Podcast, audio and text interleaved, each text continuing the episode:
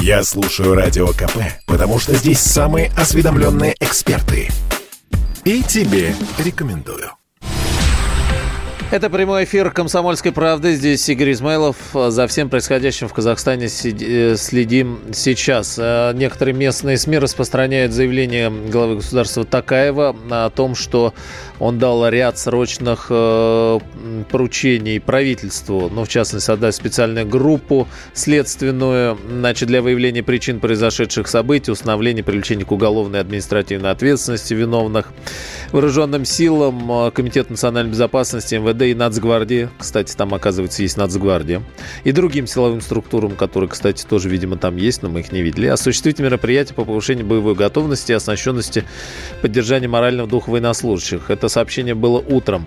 Администрациям регионов, Акиматам обеспечить достойную материальную поддержку семьям погибших сотрудников полиции вооруженных сил. А дальше. Организовать прямую линию для представления гражданам информации о пострадавших, пропавших без вести. Ну и так далее. Создать комиссию по оценке ущерба, стабилизировать работу коммунальных служб, принять меры по оказанию господдержки пострадавшим, Нацбанку и так далее. В общем, вот распространяет вот этот вот, э, вот этот вот указ. С нами на связи сейчас политолог, ведущий радио «Комсомольская правда» Георгий Буфт. Э, здравствуйте, Георгий. Здравствуйте. Вот мы с вами говорили, сутки почти прошли, со вчерашнего дня много чего произошло. А, что ночь пережили практически, там разнесли Алмату. Новые, а, ждем от вас новые аналитики, а, новые, новых, как можно ли сделать какие-то первые выводы. ОДКБ откликнулся уже за сутки всего и направляется сейчас в республику. Ну, мы с вами вчера как раз говорили, что хранить э, режим пока рано, и, в общем, оказались правы. Похороны стоит отложить. Э, э, в общем, Такаев пытается взять ситуацию под контроль. Он пытался это делать ночью. Вот, оказалось, что какие-то есть еще верные ему войска, которые готовы стрелять в мятежников. Ну и сейчас подтянутся силы ОДКБ, и э, с их помощью шансы его удержаться у власти увеличиваются, конечно. Другое дело, что может закачаться другая республика, Киргизия. А, поясните, это в связи с этими сообщениями, а, что они начали выходить э, там... Кстати, я да, тоже не там... знаю, в каком количестве, сколько вышло кто, но протестовать, что, мол, нечего вмешиваться во внутренние Ну, дело в том, что в Киргизии есть опыт, кажется, трех революций. Почему бы не сделать четвертую, а повод всегда найдется. Там ситуация еще более сложная, чем в Казахстане с точки зрения клановости. То есть они и, просто используют, э, грубо говоря, ну, это... я думаю, что и в Казахстане нашлись э, какие-то внутренние интересы, которые использовали создавшуюся взрывную ситуацию и пытаются ей руководить, оседлать, так сказать, стихийный протест. Пока не видно, чтобы у них это получалось. Во всяком случае, никто не заявил ни лидерства, ни внятной программы, ни требований. Какой-нибудь комитет национальных спасений хоть бы организовали. Как дети, ей-богу, Ленина не читали, потому что в школе учились плохо. Да, Ленина не читают сейчас, тут вы правы. А вот один момент уточнить по поводу того, с чего мы с вами начали. Режим не пал, и э, силовики вышли, но видите, какая интересная история в Алма-Ате. Была ночью ожесточенная перестрелка, и вот э, и наш корреспондент говорит, много крови там. Но потом они как-то так раз и ушли. Причем, ну вот, э, предполагает, Владимир Варсобин предполагает, что так как, как полилась кровь с их стороны, силовиков, то, в общем, ради чего оно им надо, и, ну, не захотели, и они ушли. То есть, какая, как, какую-то вот эту точку не смогли пройти с тем, чтобы ну. подавить ну, все, или хотя бы закрепиться. В общем, в призывной армии есть свои плюсы – но, как мы видим, есть свои минусы. Вот. И в народной милиции тоже есть свои плюсы и свои минусы. А, если она слишком близка к народу, а, в общем, и разделяет какие-то его чаяния и требования, то, в общем, на нее надежды-то мало получается. Поэтому важно найти а, тот костяк силовиков, на который режим мог бы опираться. Вот Лукашенко эту проблему решил у себя – я уже не говорю о нашем президенте. Э, у него с силовиками все нормально. Вот. А Такаев, видимо, не решил. И сложная внутриклановая э, борьба там, в Казахстане, она осложняет эту ситуацию. Другое дело, что силовики, в общем, могли бы понять, что в случае потери власти нынешним режимом их могут просто перевешать на, на фонарных столбах или обезглавить, как вот уже двоих обезглавили. Почему-то такая простая истина до них не доходит. И главное, нет некому довести. Опять же, есть же контрпропаганда, есть же политруки, опять же, Ленина не читали. Ну, а, вот опять же, некоторые наблюдатели говорят о том, что там вот эти три жуза, и как раз в полиции э, служат не представители детей там элиты, а наоборот из бедных слоев. И понимание да, того, да. зачем им Конечно. умирать в этой истории, что и тем более защищать э, режим Такаева, который, мягко говоря, не мил в связи со всем интересным, э, в связи с их жизнью, ну просто не, не, не самый лучший силовиков надо кормить хорошо и, и создавать о них в том числе элитные подразделения. И удовольствия должно быть достаточно, чтобы им было за что держаться. Еще раз говорю, Лукашенко тот же самый. Не будем говорить про других президентов. Он проблему эту решил. А Такаев не решил. То есть, как минимум, вот. фиксируем, что монолитности в силовых структурах и нет, и опереться Такаеву сейчас, э, мягко говоря, не на что. Если чаша весов сейчас с помощью ДКБ склонится в пользу Такаева, то эти трусливые силовики, конечно, побегут э, к тому, кто сильнее. Вот, но вообще проблема большая, судя по всему, и э, силы правопорядка там, в общем, устроены так себе. Где Назарбаев? Э, э, первый вопрос, почему он молчит? И так ли важно, что вот могло бы ли что-то изменить его слово? Это хороший вопрос. У меня дома его нет. Он не приехал. Не звонит, ничего не пишет мне, не знаю, где он. Вот. Э, может быть, кто-то знает, но вот я не знаю. А то, что вчера э, Такаев вдруг стал председателем Совета Безопасности, э, пост, который пожизненно занимал Назарбаев, и как бы вроде начали отмечать, что не очень понятно, как это с точки зрения юриспруденции, но как это вот он взял и занял, должен же был процессуально как-то а, это произойти, да? Совершенно замечательный вопрос, да, это вот указывает на то обстоятельство, что сколько Конституцию не переписывай э, под какие-то текущие сиюминутные потребности какого-то правителя, все равно может настать э, час Че или время Че, когда всю эту ерунду просто перечеркнут. Э, сама история перечеркнет. Это и случилось, собственно, в Казахстане. Все эти гарантии, написанные там под про пожизненность, про там еще что-то, еще что-то, они гроша ломного не стоят, когда случаются такие события. Э, и это хороший урок, конечно, другим постсоветским государствам. Можно ли говорить, что эпоха Назарбаева уходит вот уже на фоне этих событий, и политическая трансформация, о которой говорил Такаев, будет происходить в том числе и в этом направлении? С его желания, без его желания, но сейчас уже э, не, неизбежно. Ну, конечно. Э, ему надо было Назарбаеву, конечно, раньше уйти. И он все прощался и все не уходил. И это затянулось уже почти на три года. И вот, собственно, это и привело к нынешнему кризису.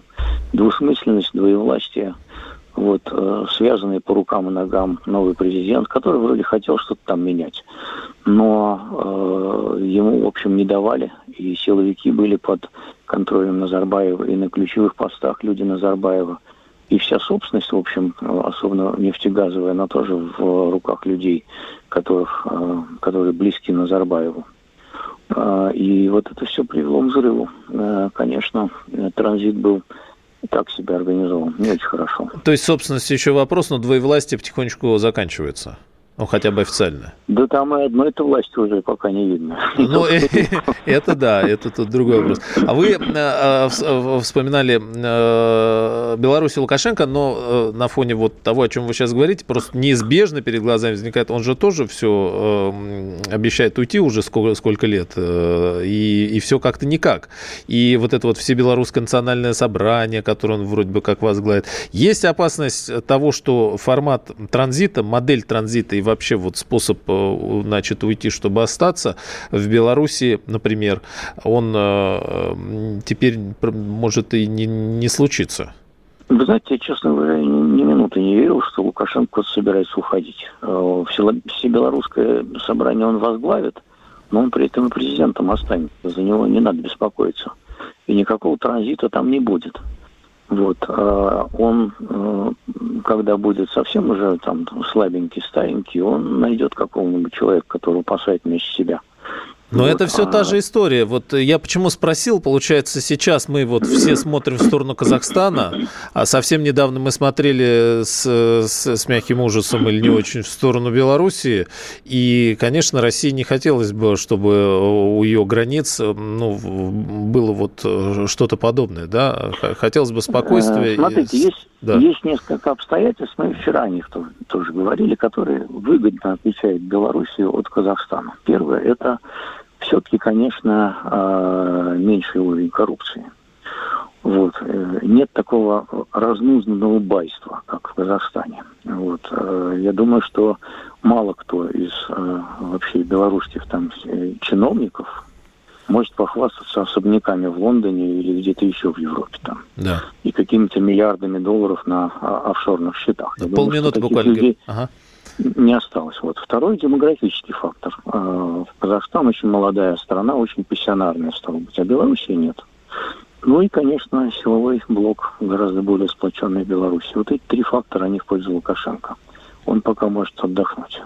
Спасибо, Георгий Бофт, политолог, ведущий радио «Комсомольская правда». Вот э, сутки назад мы говорили, ситуация меняется, и э, как интересно э, трансформируется вот это все, по крайней мере, если говорить о силовых структурах в Казахстане, пока, пока, к сожалению, конечно, мы видим то, что мы видим, и как все это будет дальше меняться, тоже не очень понятно. Сейчас короткая пауза, после этого продолжим. Ситуация на космодроме Байконур стабильно. Вот вижу из последних сообщений. Я слушаю Радио КП, потому что здесь самые осведомленные эксперты. И тебе рекомендую.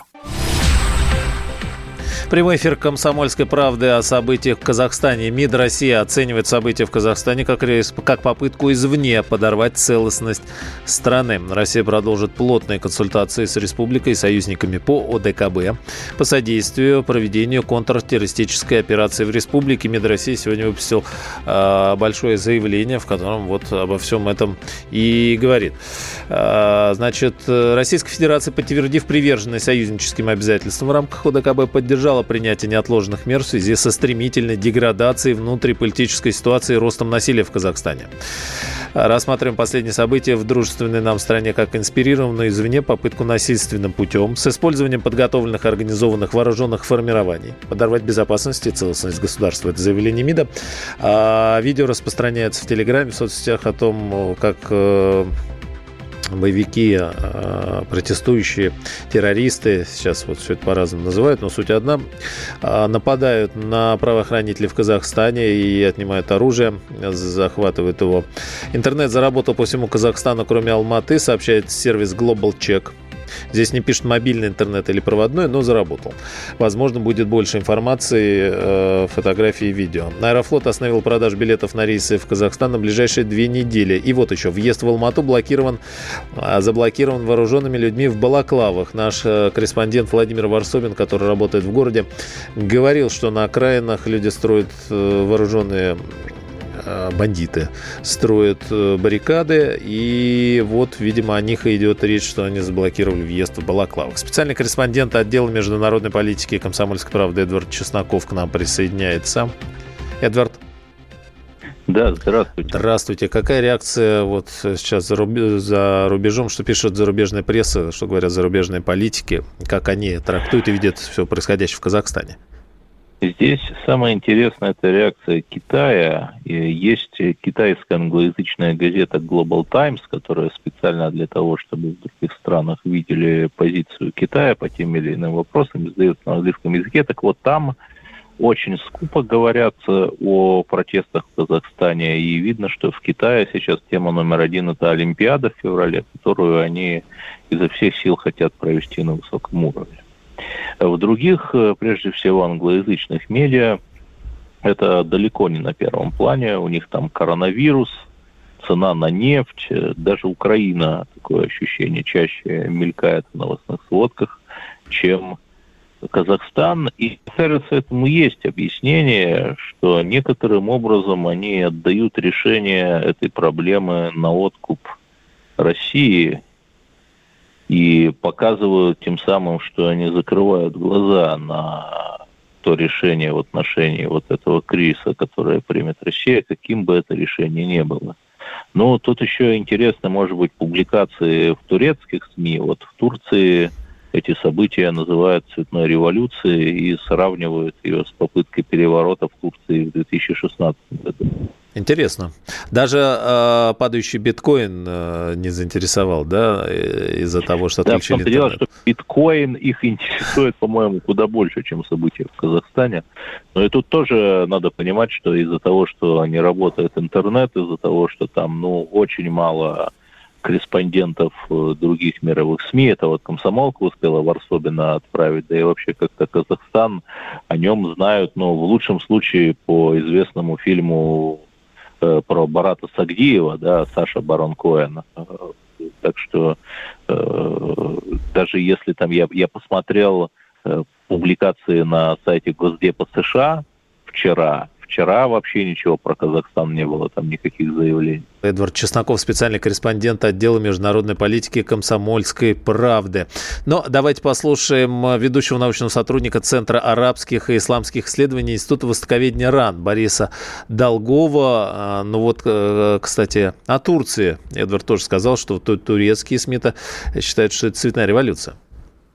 Если говорить о внешнем влиянии, то здесь, э, да, я предполагаю, что здесь Турция также имеет, э, так скажем, свои интересы, поскольку уже достаточно давно проявляется вот это вот э, стремление Турции и влияние турецкое на некоторые казахстанские слои населения. То есть вот это идея стремления, амбиции Турции построить великий Туран, тюркоязычный мир, о чем неоднократно заявляли турецкие руководители, и в том числе и в Казахстане, это, безусловно, есть фактор, который действует в Казахстане. И это влияние, и эти возможные какие-то действия Турции в Казахстане в плане вот э, участия, и, так скажем, влияния на протестные манифестации, оно, на мой взгляд, имеет место. Но все-таки э, здесь э, фактор и другого внешнего влияния, то есть это и Россия, и Китай, безусловно, которые будут способствовать стабилизации ситуации в Казахстане, недопущение вот этих возможных инцидентов цветной революции. И Китай заинтересован в стабильности в Казахстане и не допустит, на мой взгляд, продвижения вот этого турецкого влияния и тем более создания вот такого вот э, Казахстана протурецкого и возможные негативные последствия этого в плане поддержки сепаратистов в Китае, вот это, уйгурского автономного округа. Это Борис Долгов. А вот сейчас мы говорили с Эдвардом Чесноком. Связь, к сожалению, прервалась. О том, как реагирует западная пресса никак особо не реагирует. Говорит Эдвард, но коснулся США. Я специально проверил. Э, Госдеп э, призвал власти, осудил насилие в Казахстане, призвал власти протестующих к сдержанности, совместно искать выход из ситуации, сложившейся в результате объявления в стране чрезвычайного положения. США подвергает осуждению протестной акции в Казахстане, сопровождающейся насилием, заявил официальный представитель Госдепа. А знаете кто? Некто Нет Прайс. Я не знаю, мужчина это или женщина, наверное, мужчина. А, хотя там сейчас все с этим тоже сложно. Защищать, э, уважать конституционные институты, права человека, свободу печати, в том числе путем восстановления услуг интернета, попросили вот американцы. Как так? И Владимир Жириновский, лидер ЛДПР, вспоминает, что он, вообще говоря, родился в Алмате.